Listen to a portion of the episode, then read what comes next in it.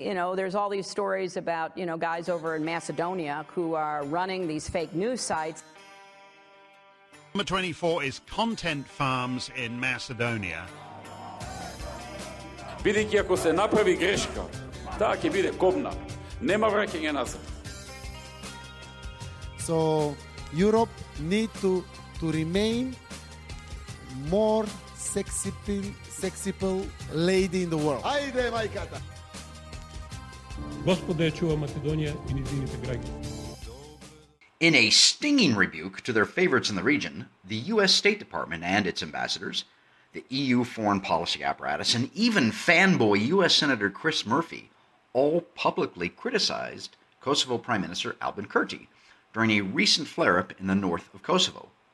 Many of Kosovo's supporters, mostly folks on the left, were visibly upset and shaken that their primary supporters, the U.S. foreign policy mandarins, would publicly rebuke their puppets in Kosovo, many of them taking to the Twitter sphere to decry the quote betrayal unquote, with one apparently ethnic Albanian crying quote, the first U.S. administration to have cheated and betrayed like only KGB Russia only does unquote. Wah, wah. We'll discuss all of this and more on this episode of the Macedonian Content Farmers Podcast. I'm Jason Miko coming to you from the foot of the Catalina Mountains in Oro Valley, Arizona. And this is Cvetin Chilimanov in Skopje, Macedonia, uncomfortably close to Kosovo, as we all know. well, just to, um, let's say, to borrow a phrase from uh, the corporate world, just to level set here. Um, I don't know how many of our listeners know. I've, I've got a very, very, very long relationship with the Balkans. Actually, I just, you know, I, my last column was you know, celebrating 27 years with Macedonia, mm-hmm. but I first got involved in the Balkans in 1992. Uh, it was 1955, and we all wore white hats. exactly, 1992. So it was actually it was Kosovo that that brought me to Macedonia, uh, mm-hmm. working for a, a, a, humanitarian group, uh, Mercy Corps, based out of Portland, mm-hmm. Oregon. Um, and uh, you know, I was there for a three month. I was in Macedonia, but working in Kosovo for three months in '96, and then of course yeah. stayed for you know, seven years, et cetera. But even then, I mean, and you know, this is my my great sin that I have to f- forever walk the earth in in um, in uh, repentance uh, for having worked for a, a lobby PR lobby firm. I wasn't the lobbyist; I was the PR guy uh, that uh, worked with Dr. Rugova and the LDK mm. in supporting Kosovo independence in the. Well, uh, at least early... it was not the UCHK. Yeah, of course not. No, no. This was the peace. These were the peaceful people. So you know, yeah. I remember many dinners and lunches with Rugova. Uh, but we would, you know, we'd we'd bring um, members of the U.S. Congress over to Kosovo, and the entire narrative, uh, and from the State Department as well at that point was good Albanian, bad Serb. Yeah. Um, and that's been the that's been the um, the uh, narrative for a very long time in the region. In Macedonia, of course, it is um, bad Macedonian if Macedonian is a rightist, good Macedonian if yeah. good Macedonian is a leftist and bows to DUI. Um, yeah. But uh, in, in, Kosovo, so so yeah, so I've been around for a long time. I, I you know, uh, the um, oh dear, I'm, I'm, losing it. What was I going to say? Uh, so, and, and for some of our listeners, they may not remember. Uh, I think, although I think most of our listeners would. So, NATO fought a very defensive, I'm using air quotes here, oh. very defensive war against Serbia in 1999, de facto air force of the uh, UCHK. Um, and then, uh, let's see, it was UN Resolution 1244 that kicked in. And then all of a sudden, one day in February in 2008, Kosovo declared independence, and presto, everybody, everybody, a lot of countries, you know, accepted that as uh, yes, they could be even though UN Resolution 1244 said nothing of the sort. Mm. Uh, eventually, I think the International Court of Justice ruled in favor of Kosovo. But let's not forget that the International Court of Justice also ruled in favor of Macedonia yeah. on the Greece dispute, proving uh, that uh, I think this is a paraphrase of Voltaire, maybe as one of the other French philosophers, proving that the International Court of Justice is neither international in scope nor court nor just. Uh, so. Yeah and and you know so many and uh, and and this is the frustrating thing, Sven, because so many people point to, well, you know, so so Vladimir Putin has uh, used uh, his, Kosovo as his justification for invading Crimea and taking over. He and has, he's not wrong. Like, formally, he, he did that. I don't really remember. Uh, he's hinted at it. Yeah, he's hinted at it. So may he's not wrong. I mean, the, the thing is, you, Oh, Kosovo. yeah, yeah, I mean, he I- did. Yeah, the Serbs yeah, were salty I mean, about it. Yeah. Yeah, I, I love this. I love here just to pluck one sentence out of the mainstream media. Here's a Reuters article recently. Quote: Kosovo declared independence in 2008, almost a decade after the guerrilla uprising brought it into repressive Serbian rule. Unquote. Well, number one, it's much more complicated than that, and they, de- they they they they should not have declared independence. I mean, they're still not technically recognized as an independent nation state by the United Nations and others, etc. Um, but the thing is that we want to talk about or start with here is this whole idea that they are the quote unquote teacher's pet, so to speak, Yeah. uh, amongst. Um, There have the been some policy. changes in this regard recently. Yes, the, well, yes. So this, so this, uh, the, what what precipitated this, and the, the point of this podcast, I think this is 156 of the Macedonian Content Farmers podcast, recording on Monday, June the 5th, 2023, was this flare up in in the north part of Kosovo, the north part of North Mitrovica, I guess, where um, they they had the, the the Kosovo government had local elections for mayors. The Serbs boycotted. Uh, the ethnic Albanians were elected mayors with the tiniest percentage of votes, three percent, something like that, uh, which then precipitated this uh, these riots. Uh, Kosovo um, troops were injured, media, etc. And uh, now the the collective West is dumping on Albin Kurti, saying you, you ignored our advice. You shouldn't have done these held these elections. Now we're going to sanction you on all these levels. And then our friends uh, on the uh, mostly on the left are uh, crying. Here's Toby Toby Vogel. I think we've had some run-ins with him, Svet, and you and me. He says canceling Kosovo's participation in Defender 23 is really is a really grown-up way to register disagreement. The sort of thing I'd expect from Grenell, not the Biden administration. Grenell referring to Richard Grenell and the Trump administration. So you can find these quotes all over the place. Um, so yeah. Da- Daniel, what, what was his name? Uh, he was very angry. Uh, but uh, uh, yeah, Dan, Dan Serwer, he was very, very, very angry uh, at this. Yeah. Here's uh, uh, Chris, Senator Chris Murphy, fanboy Chris Murphy. I am a good friend of Kosovo, but I reiterated my belief that Kosovo must de escalate the situation in northern Kosovo or risk the possibility of losing congressional support. That's actually, that's not nothing, as, uh, as our British friends would say. So, Yeah, he, uh, for example, Murphy has uh, always been known for the large Albanian community in Connecticut, which he likes to represent, and he's always been a very strong supporter of the Albanians. So Yeah. for him to come out uh, in this way, attacking, accusing Kosovo of provoking the Serbs, this is really unheard of. We haven't Mm-hmm. It- seen these people talk this way about the Albanians in ever. It, it, it- well, exactly. Except now, now, now, okay, I'm gonna I'm gonna blast from the past here, and I got to write about this. Before me, I am reading from the Committee on Foreign Relations, United States Senate, 107th Congress, first session, June 13, 2001. So this is now the late Senator Jesse Helms, uh, peace be upon him, uh, was the chairman of the committee at that time. This is when Pardew was around. Remember him? okay. So this is a committee. This is the Committee of Foreign Affairs of the United States Senate in 2001. This is during the middle, just to set the stage. This is during the middle of the um, this the war that Ali Ahmeti started in in uh, Macedonia. Yeah. And here is Senator Helms is asking James Pardew, Ambassador Pardew at the time, you know, what was the reason for this flare up? And our, Okay. Pardew says the Macedonian government was working in an ongoing dialogue with the Albanian community at this time this fighting broke out. That process was not moving rapidly enough in either our view or the view of the Albanian community. I think this conflict has heightened the awareness that the government needs to make actions. So, Pardew basically said there that the Macedonian government realized there were some inequities, inequalities to pluck words from mm-hmm. today, and but they were in a dialogue, and then the Albanians, led by Ali Ahmeti, basically started a war to get Yeah. quote unquote the rights. Although although Ali Ahmeti said that they were fighting a war to remove Slavs from the territory, but that was Yeah, that was his first month, and then he changed his tune. So Uh, Yeah, but these would be then- very rare cases where uh, American diplomats would say that the Albanians Yes. were wrong, and Yeah. then th- even if they would say this from time to time, there would be zero follow up to this. Right. They would. They But would never now- take the side of uh, exactly. non-Albanian uh, of somebody else against the Albanians. Yeah. Now, now, but th- th- this next is great. So this is Senator Torricelli. Torricelli. Uh, I think he was New Jersey. Um, so he says, uh, "Thank you, Mr. Chairman, Senator Helms." And then Senator Torricelli asks Ambassador Pardew. He says, "Ambassador, looking at this historically from the perspective of 20 years forward. So this is in 2001. So that would be now.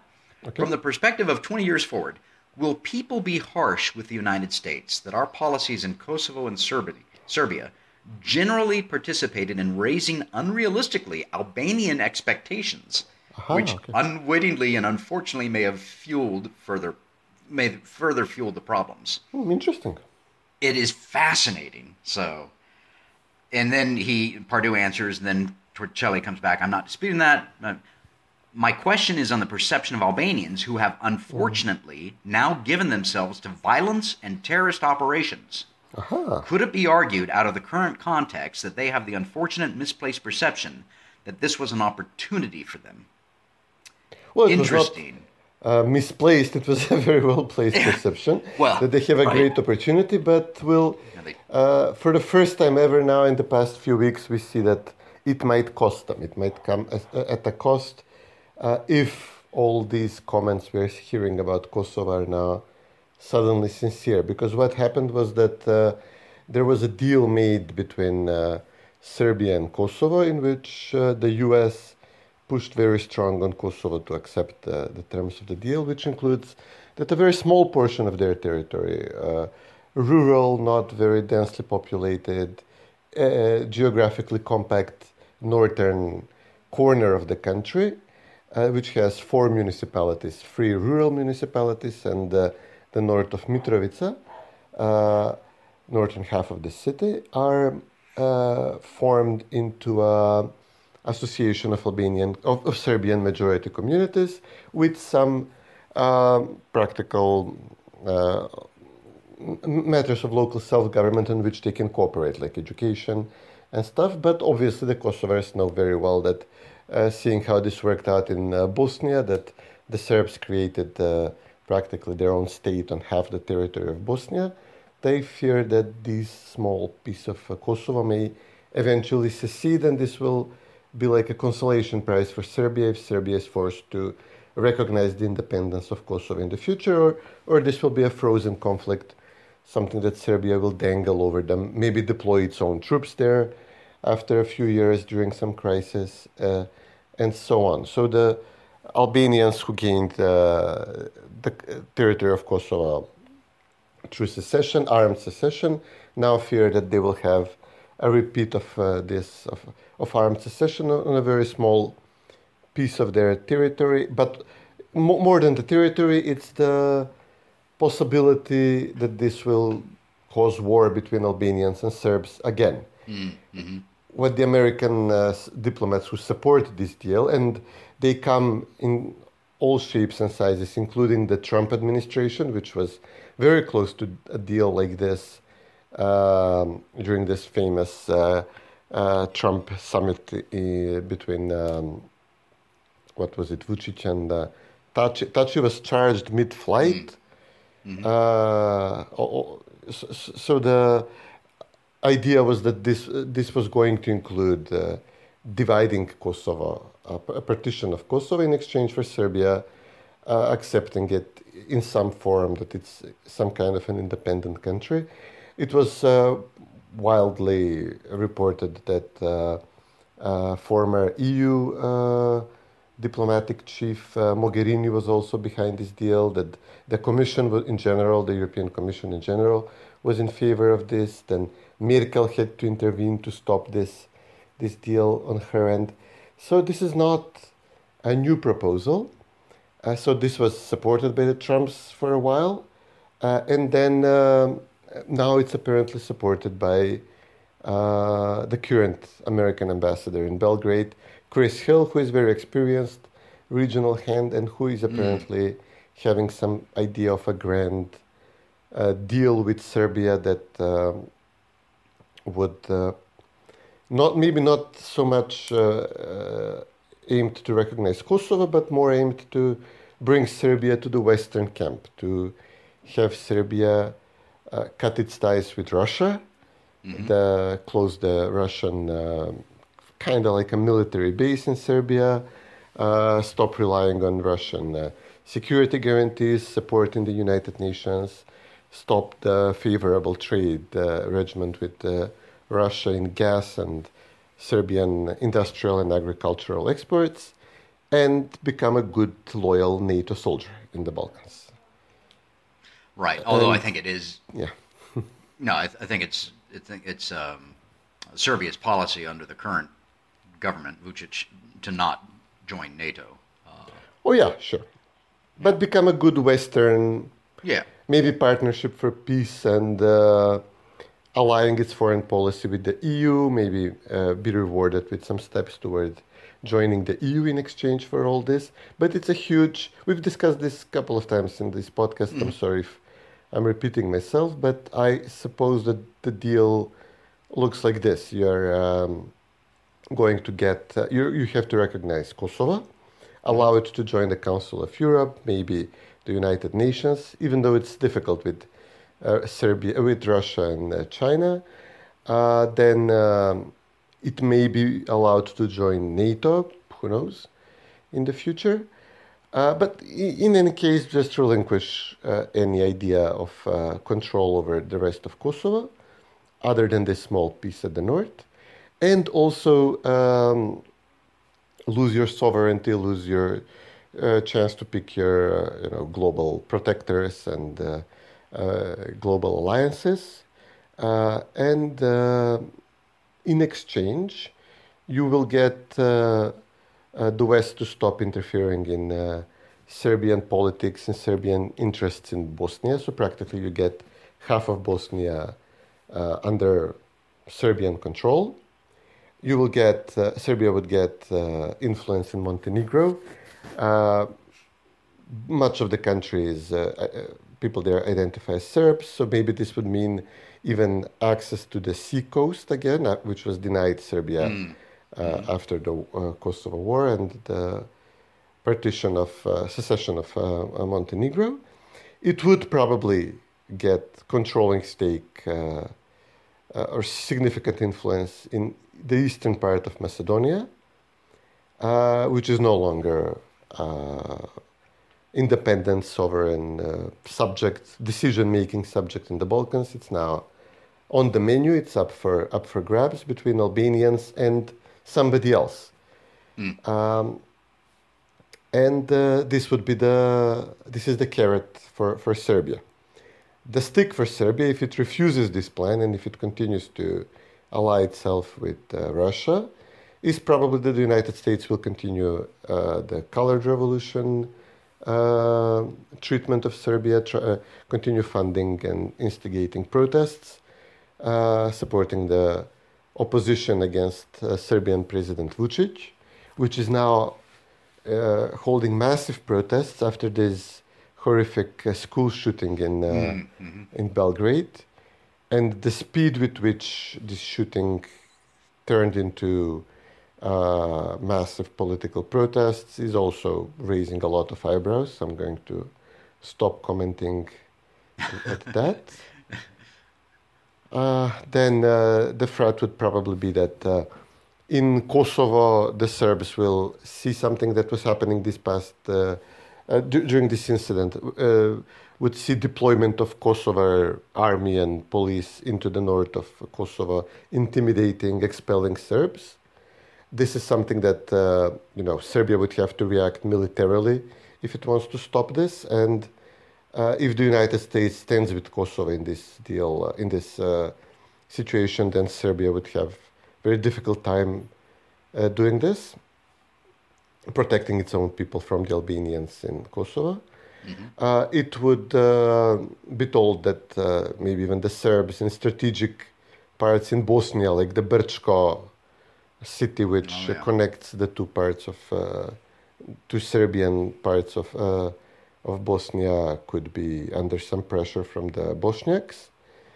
Uh, and you know, it's not, not very, not that unimaginable in Europe now that if you side with Russia, that you will have, uh, you will be attacked, and that uh, as a nation, like Russian minorities, like for example in Moldova, the, the Russians living there, and that uh, nobody will come to help you. There will be no, uh, nobody in Europe will um, stand with you. It's not very unimaginable that Serbs in Bosnia or whatever remains in Croatia, if uh, things go bad, that uh, Vucic, that the Serbian government could be pressured with this, with uh, attacks on their people in the region and uh, them being told that they cannot intervene and help them. Um, there is a large Muslim uh, area in Serbia remaining there, uh, Sanjak. Serbia mm-hmm. could face insurgency there.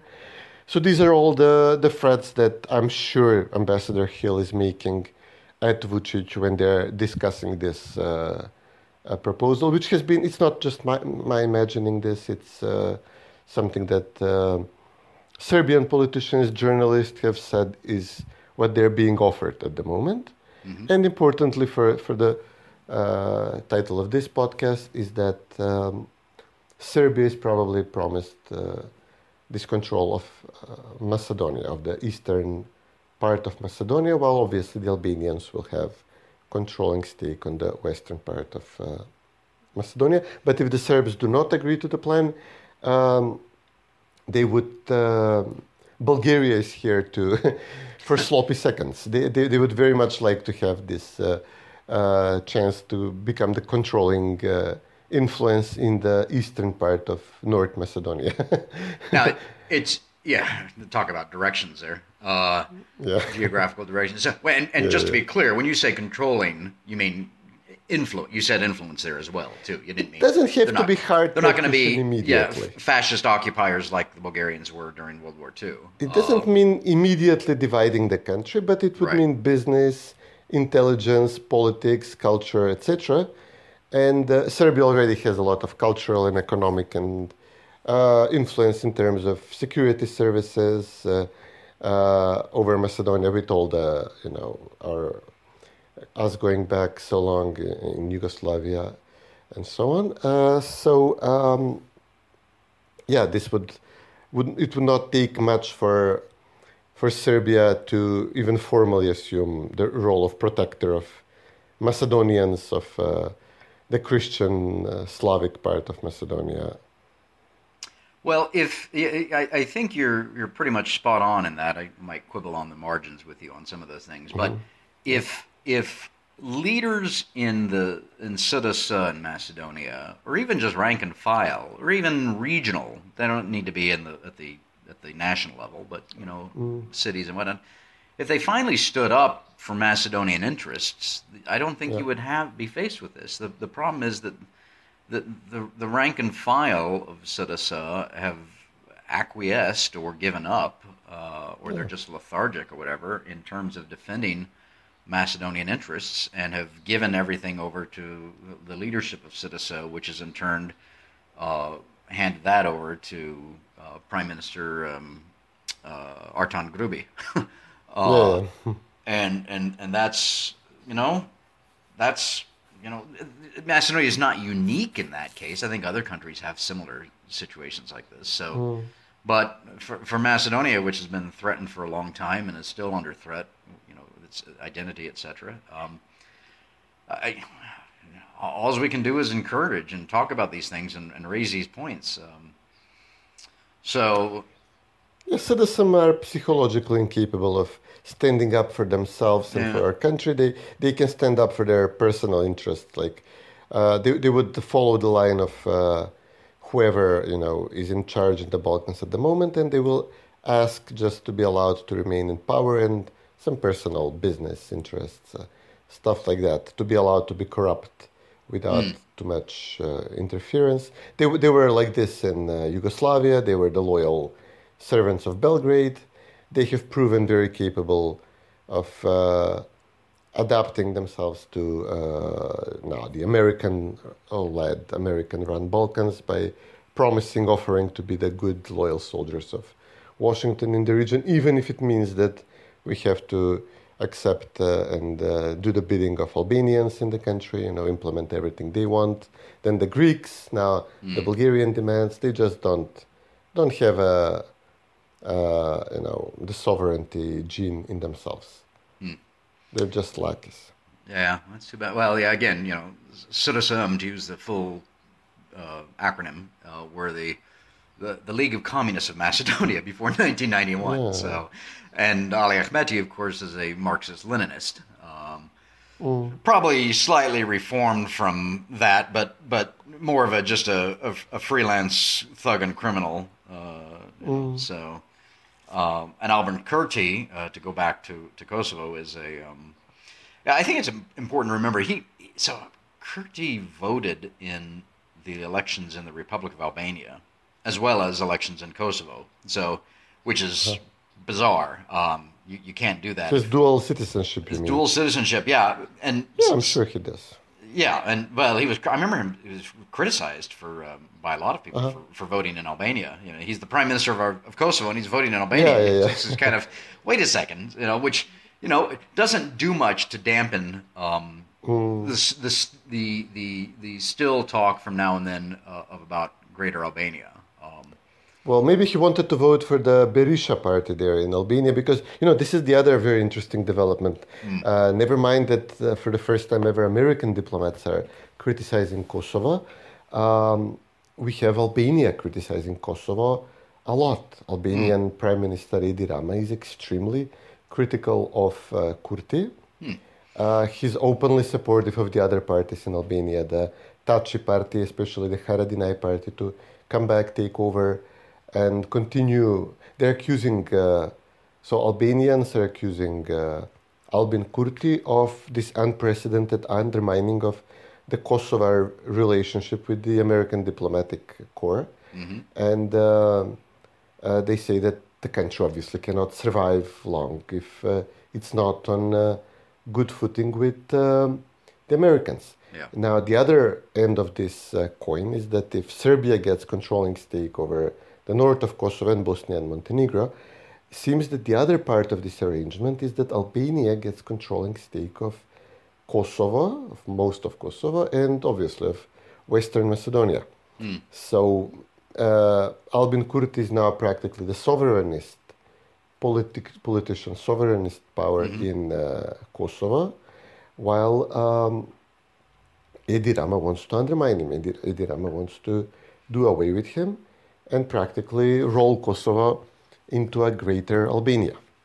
This is what. Uh, so not only Serbia stands to gain from this, but uh, Serbia's loss uh, in terms of Kosovo, in terms of giving up Kosovo will not be Kosovo toward Kosovo sovereignty, but actually toward a greater Albania. This, we have discussed also this a lot in this podcast because it's part of this inexplicable project of uh, Open Balkan, which was strongly supported by some American diplomats, criticized by others, and strongly supported by the young Soros.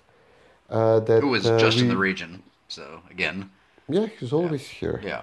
So That we bring uh, Serbia and Albania together for some reason into a economic uh, union, uh, and then bring Kosovo and uh, Bosnia and Montenegro. And Macedonia is the only country of these smaller countries which are on the menu, which are not invited to, to the dinner, but are part of the menu, which agreed to this project. Under Zoran Zaev, we agreed to be part of this deal, even though both Bosnians, Montenegrins, and especially Kosovars were saying this is crazy, this is going to end badly for all of us. Why would we integrate with Serbia? Uh, what are we doing here? And um, we would all be uh, put in a type of an economic union, a Schengen, uh, free travel, free movement, uh, uh, no work permit regime uh, in the Balkans. But then within this, prob probably it's imagined that uh, this would be an, a, a, a, a convenient vehicle for the future which I described, the, to have Serbian and Albanian companies, politicians, uh, security services, etc., partition the Muslim and the in the in the Orthodox parts of the Balkans, between themselves, uh, entrench their influence uh, beyond their borders of Serbia of, uh, and Albania, and then at an opportune moment, this soft partition will be made actual partition. This this is a let, let, let, us go back 22 years ago this very month to that foreign policy hear, hearing I was just quoting from. Again, mm-hmm. this is Senator Torricelli asking Ambassador James Pardew uh, some questions, and so Torricelli says, sometimes in this country, meaning the United States, sometimes in this country, in deciding policies, the repercussions of them, the opportunities for the parties involved to misinterpret and miscalculate are enormous. So he's here. He's talking about this is a hearing on Macedonia. This is the uh, NLA. Um, mistakenly or not, uh, looking mm. at policies emanating from Washington D.C. and thinking, ah, they Washington supports us, the NLA, mm. in our actions. Torricelli, the chairman, Senator Helms, the chairman asked you to define if there was a unifying set of objectives in the KLA. This, mm. is, the, this is the. Now he's talking about. He says KLA here. He meant it must have meant the NLA. Uh, mm-hmm. To the extent that they exist, the unifying objectives, and you are to impose them on a map of region, could you describe what that would look like, Ambassador Pardew? For those extremists in the Albanian community that believe in a greater Albania, it includes all the territory where Albanians live, and that includes southern Serbia, mm. part of Macedonia, Albania, Kosovo, and, Senator Torricelli interjects, I take it almost all of Kosovo and parts of southern Serbia. And define for me how much of Macedonia would be in that, Ambassador Pardew. Well, mm. probably the northern, at least third, maybe more. But when you get very large pockets of Albanian citizens inside of Macedonia, which is a falsity, they're they're not Albanian citizens; they're Macedonian citizens. Okay. uh, for example, the capital of Skopje alone has probably 200,000 Albanians that live there. So this is the problem with all these proposers to draw lines on these maps. There is no clean line that Senator Torricelli. Well, if we are sitting in the KLA, he means NLA, headquarters, and every headquarters has a map on the wall to rally their forces, their map would include Kosovo, southern Serbia, Serbia at least the northwest of Macedonia, and potential some non contiguous areas in Macedonia. Ambassador Pardew. Mm-hmm. Probably in the minds of some. I doubt that these guys have thought through it that far, and they certainly did not succeed in southern oh, they Serbia. They have, they have thought through yeah. it. That's well, all they th- think about. Yes, I know. Well, Ambassador Pardew is is uh, is finally paying for his sins uh, because he is dead mm. and buried six feet underground and probably in hell. Um, mm. But again, this just points to a couple of things we've been talking about through this through our talk here uh, this morning, your afternoon. Of um, number one, the the narrative has been from Washington, from the State Department, and largely in concert with the European Union.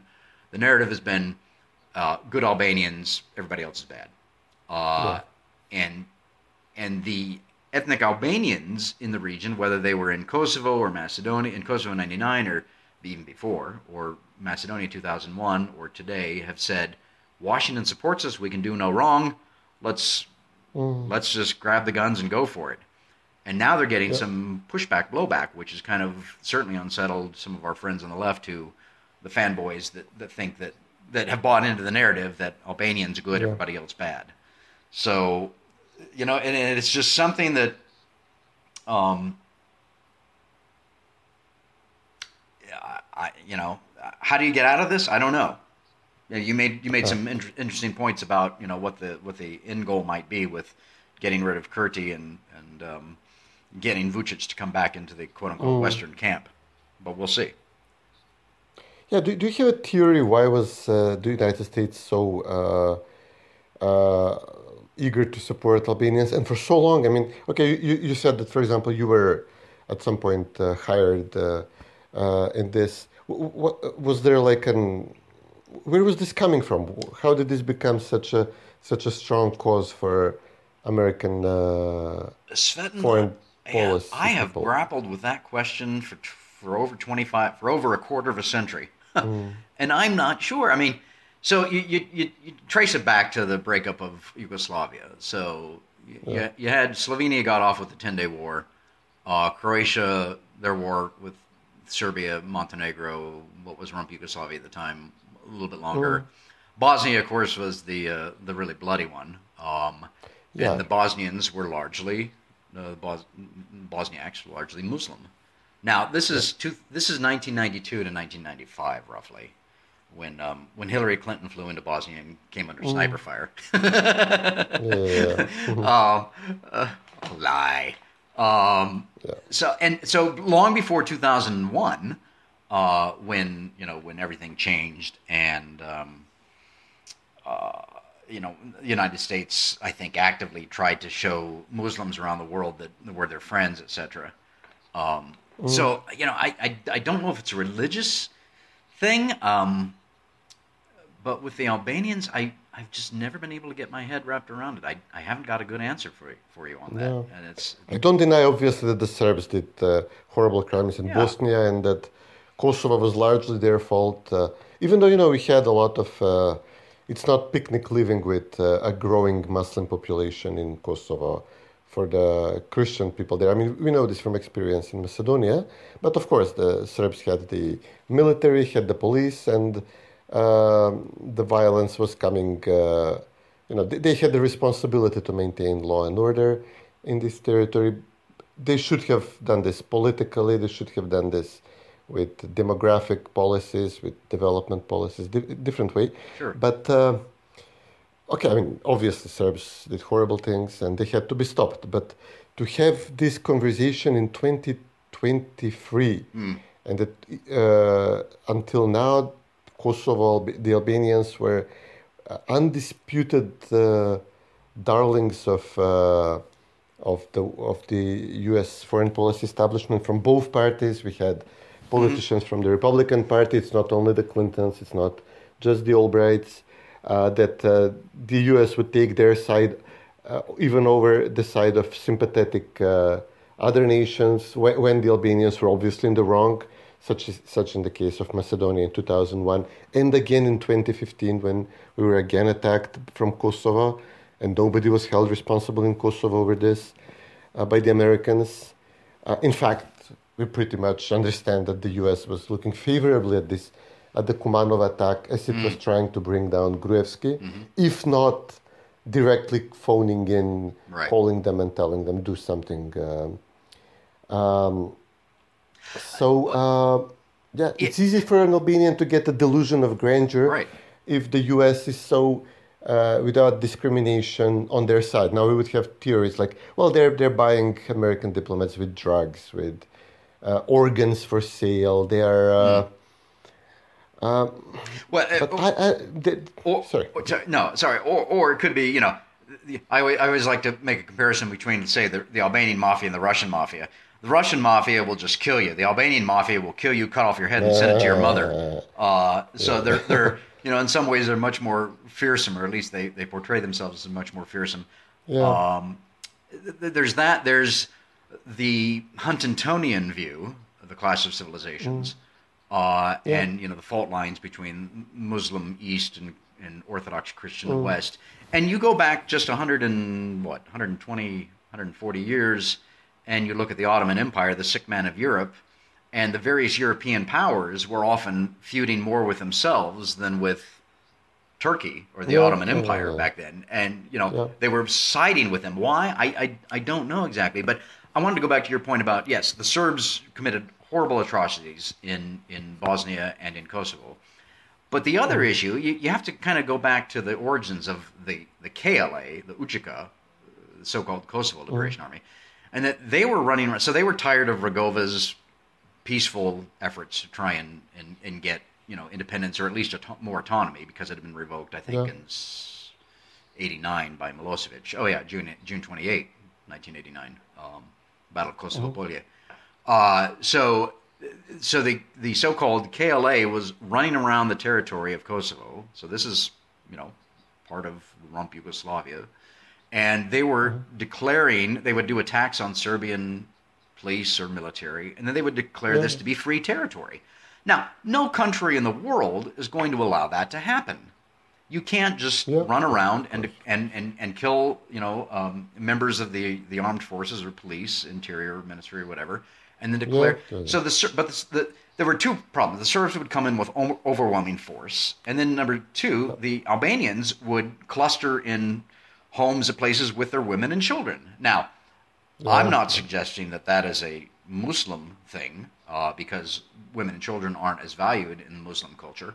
Uh, could be perhaps. Um, I think I'm going to get some blowback from some people we know on that statement, but that's okay. Uh, I believe it. Uh, and so, you know, the women and children were then killed. I mean, you, know, the, the patron saint of the KLA is uh, what's his name, Adem Jashari. Yeah. So, um, so yeah, the, disproportional. Um, but there's plenty of blame to go around. I mean, there were lots of Serbs, Roma, um, even ethnic Albanians in Kosovo that were considered collaborators with the Serbs were sh- Yep. killed by the uh, the KLA uh, during and after, especially after the war was over, after the Kumanovo Agreement in June of 19 or of 2001. Um, Yep. So you know, there's plenty of blame to go around. Uh, it, it could have been worked out differently. It didn't, and yes, so the Albanians became the darlings. But now maybe something's changing. Um, I don't know. It's I think I think we're not gonna we're not gonna come to any conclusions in this podcast or, or this year. it's it's going to continue to unfold, and we'll see. So. Escobar, uh, Gabriel Escobar, and his European counterpart, I think, are in Kosovo today. Again, this is Monday, June 5. Um, And uh, trying to knock heads together, I guess. So we'll see what comes. I think. Yeah, I, it was. I think. I thi- sorry, I think Kurti has pledged to withdraw the mayors and hold early elections. Yeah, yeah, that's the simple answer. They just they obviously do not have legitimacy. Right. Albanian mayor selected with 50 votes in a Yeah. majority Serbian part of the country after boycott, and then trying to have them installed by force. Uh, uh, that that's a given. Yeah. Um, yeah, I mean they will not lose anything really. It's just a small part of the country. It has a lot of. It has an important water reservoir.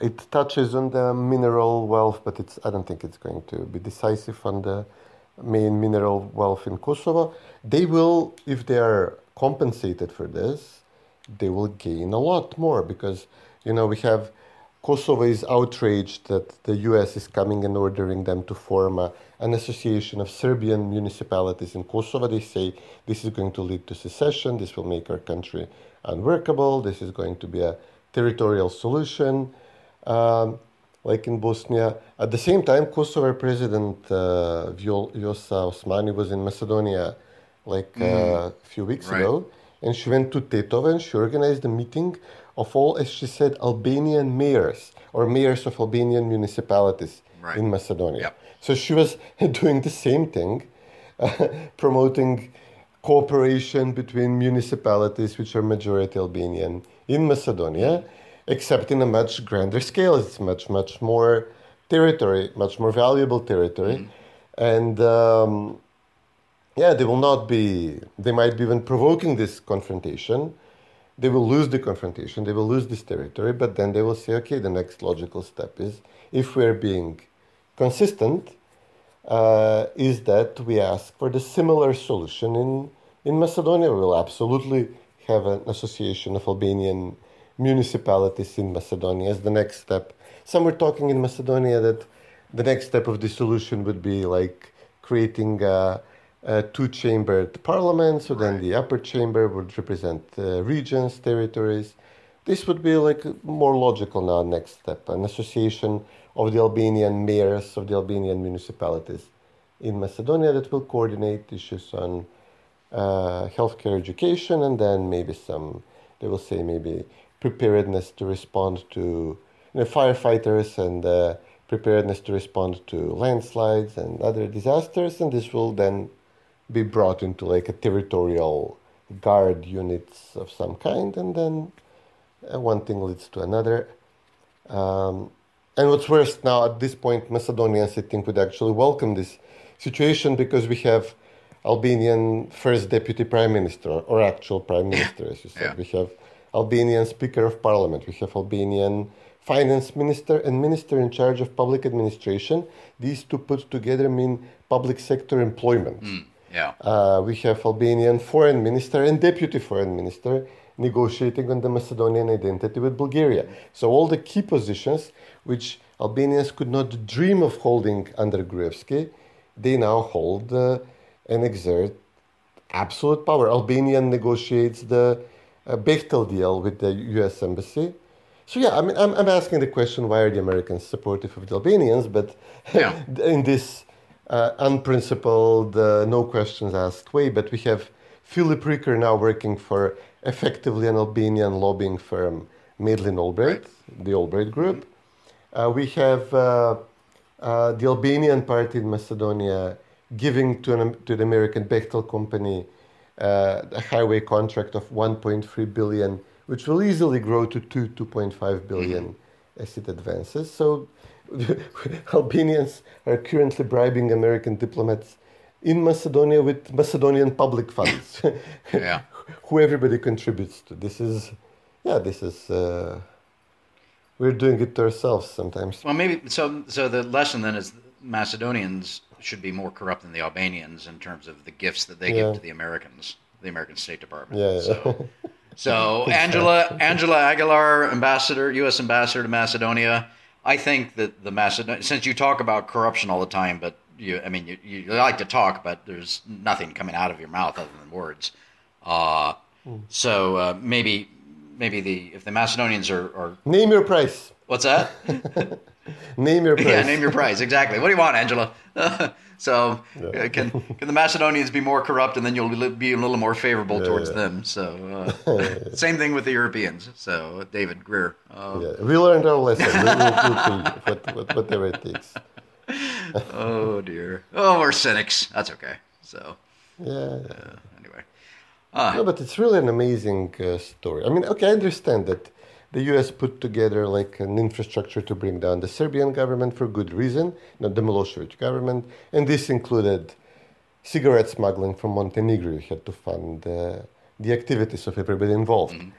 This included paramilitaries. This included getting uh, senators and congressmen to support this uh, whole project. And you can't just after the goal is accomplished in uh, Serbia in 20 in 2000 with the fall of Milosevic, you can't just dismantle all this and tell you know the Uchaka fighters, okay, now you go back to your fields, to your tomato patch, and uh, be, be farmers again. You can't tell the lobbyists and the intelligence agents and uh, everybody, okay, now you're no longer, you know, uh, support, supporting the Albanian cause against Serbia. Now we have to bring Serbia back from the cold. It takes a time to demobilize this whole instruments, all these instruments which you put in place for to bring down Milosevic, and we, Macedonia was the first collateral victim of this uh, these instruments. That once Milosevic was gone, they had nowhere to be pointed to, but the money was still flowing, the people were still in place, uh, and uh, okay, what else are we going to do with all this uh, infrastructure? And uh, they turned to Macedonia. Uh, but at some point, you know, it's been going on for so long, and it's it has the potential to cause so much damage in the region. So we have crazy situations.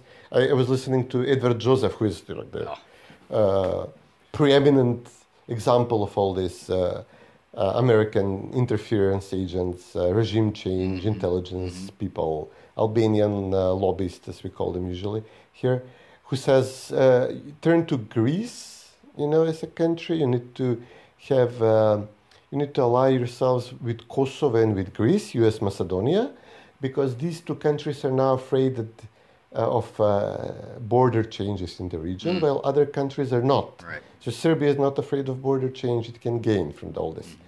Uh, it already lost what it could realistically lose, maybe Sanjak, but then it can gain a lot in terms of Bosnia and um, Montenegro and Macedonia. Um, Albania obviously is not afraid of border changes. It can gain Kosovo and half of Macedonia. Bulgaria is looking, maybe it can, it can swoop in. He didn't mention Bulgaria, but it can swoop in um, on Macedonia. right. But he says Kosovo is afraid to the extent that they have sovereignist politicians there, sovereignist powers, and uh, who, who do not want to become second fiddle to Albania in uh, greater Albania. And uh, Greece is afraid now that uh, it has taken a lot of land from everybody in the region, from Bulgaria, Turkey, Macedonia, Albania. And if we have a new shuffling of the deck, Greece is afraid that it will be on the losing side. So you need to ally yourselves with these two countries because the, all hell can break loose from what. And you know he's very critical. He says what these people in uh, the U.S. diplomacy he would, he would point out initially to Escobar. Now they have patched things up at least uh, uh, publicly, but obviously this deal is still being pushed to bring in Serbia on the western side and to give it uh, North Kosovo. So you know he says. Uh, um, so, we have practically um, maybe two currents within the U.S. Foreign policy apparatus. One trying to maybe like uh, uh, uh, embodied in Chris Hill, trying to bring Serbia to the West and willing to make huge concessions to Serbia for this, for the huge requests they have from Serbia, and the other which wants to protect Kosovo, doesn't want to wa- wants to fight Serbia to the end.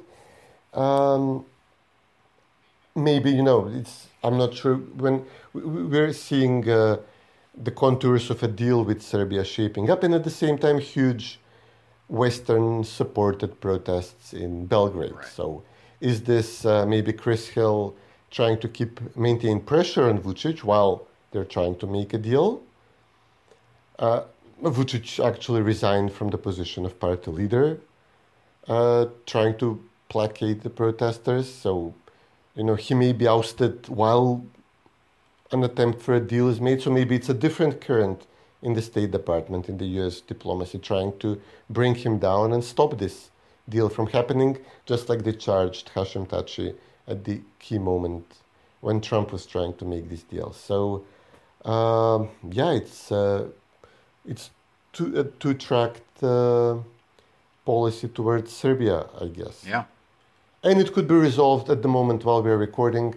Apparently, the Ukrainians are on the move, and it could all be resolved by the outcome, I guess, of this uh, fight in uh, Zaporozhia. Ah, yes. Whichever side wins. Yeah. Oh, yeah. Well, I mean, I'm sure Serbia was going to make a move if uh, if Putin had entered Odessa last year, as he was hoping, uh, without much uh, problem. Then I'm pretty sure Serbia would have made some move uh, with all these territories which I'm outlining, without uh, you know talking to the Americans. Just uh, you know, it would be a game changer if I don't know the Russian army reaches Romania, the border with Romania in uh, had reached the border last year or reaches it in the near future. It would be a game changer if uh, you know if uh, the Ukrainians actually win this fight. So. Um, well, Yeah. yeah. I don't. On, on on that note, and I know we're running long here, so we should probably wrap it up. Um, Yeah, I, yeah. I don't think I don't think that war is going to be ending anytime soon. So uh, we uh, we can uh, Unfortunately. unfortunately yes. So uh, anyway, all right. Well, let's let's call that a let's let's call that a, a, a day, a, a podcast, an episode, and um, monitor it and see where you know in a couple of weeks we'll come back and sit down and see where we is, and uh, go from there. yeah, if I'm not in a bomb shelter. Nah, you won't be. You won't be. Come on, man. Come on, man. So, Yeah, we we will, we will probably capitulate in the first five minutes. whoever, whoever comes comes knocking on our door. we'll see. Is it the, if it's the Albanians or the Serbs uh, or the Bulgarians, we'll just roll over to wait. Hopefully not. at the moment. Hopefully not. Courage, man. Courage. So, go have a drink. So, uh, Yeah. it's you can there. I'm still. I still haven't had breakfast here. It's still morning. So, uh, anyway. Yeah. All right. Hey, that was a that was a good good wrap up. Uh, we solved nothing. We created more questions, I think, and um, we'll just have to wait and see. And we wasted your time. hopefully not. So, a different podcast. So, Sure. all right, man. Good talking to you. okay, buddy. you care. too. Take care.